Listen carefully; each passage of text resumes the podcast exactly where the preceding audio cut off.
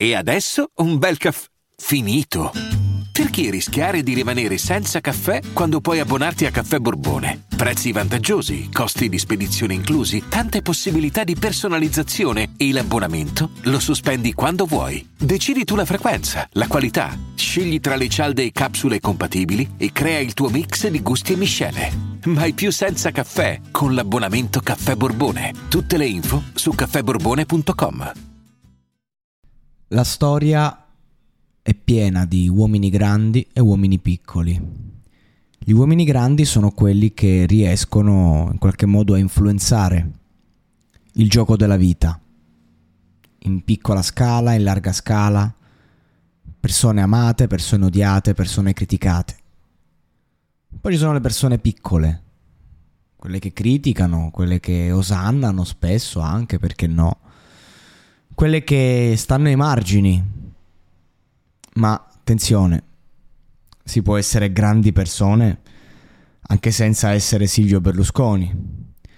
In questo caso le persone piccole, per quello che mi riguarda, sono quelle che stanno a dire, a ricordare tante faccende del passato, eh, della vita, di quello che è stato un uomo, che non è stato di certo un santo, non è stato di certo un... Eh, insomma, sappiamo benissimo tanti aspetti della sua vita, ma qual è stato l'errore? Diciamo, qual è stato il discorso che ha portato Berlusconi ad essere giudicato in un certo modo? Perché se Berlusconi non si metteva in politica, se Berlusconi faceva solo il presidente del Milan, ad esempio, e l'imprenditore, chi avrebbe avuto da ridire su Berlusconi? No, perché il politico deve essere un esempio. Cioè, chi se ne frega dei festini privati di un uomo che poi con tutti gli scandali che sono usciti per tanti personaggi, eh, roba di, di, di, serate veramente fuori di testa, chi, chi, può raccontare diciamo il bunga bunga, lo può raccontare da, da quello che ho capito, i, i racconti dei superstiti mi sembravano serate veramente sobrie rispetto a come sono state fatte passare, ma perché? Perché Berlusconi è stato il simbolo un po' del, capitali- del capitalismo, è l'uomo che si è inventato la televisione e, e muore oggi che quel sistema si è completamente rivoluzionato. Cioè, Berlusconi ha praticamente inven- è come se avesse inventato Instagram in Italia, se andiamo a, a vedere. E lui che è stato un personaggio fondamentale per questo paese, per come si è sviluppato. Le cose sarebbero andate diversamente senza Berlusconi.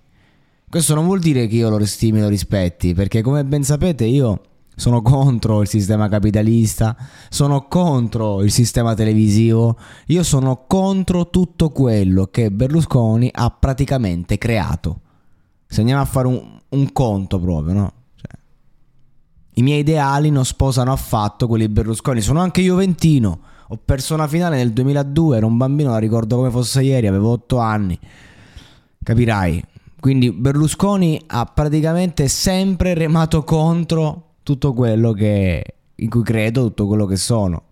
Eppure io non sono una piccola persona che sta qui a ricordare determinate cose. Io oggi ci tengo a fare un episodio per dire che Berlusconi è stato un uomo di un'influenza enorme, un uomo di cui io, so, per cui ho provato empatia e compassione in, questi, in questa ultima fase della sua vita, un uomo che ha sempre lottato, è incredibile, cioè comunque eh, una settimana fa giacca e camicia, video, cioè, comunque l'ultima l'ha detta, un uomo che ha, fatto il possibile per essere comunque sempre al centro.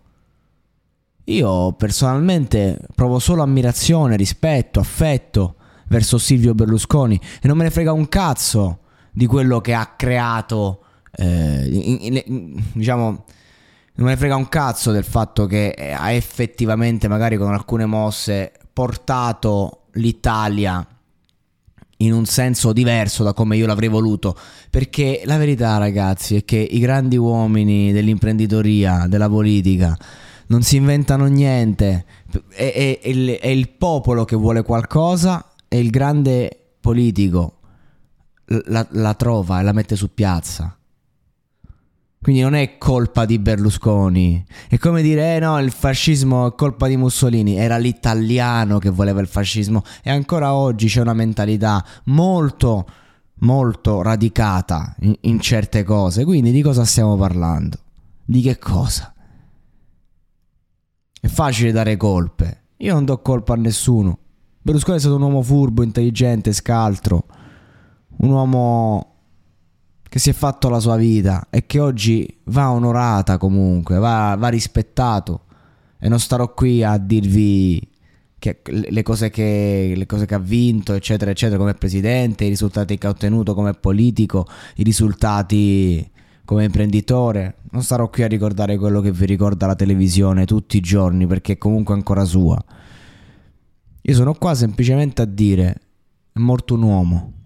Ehm, e mi dispiace perché era un uomo che comunque faceva parte delle nostre vite, direttamente e indirettamente.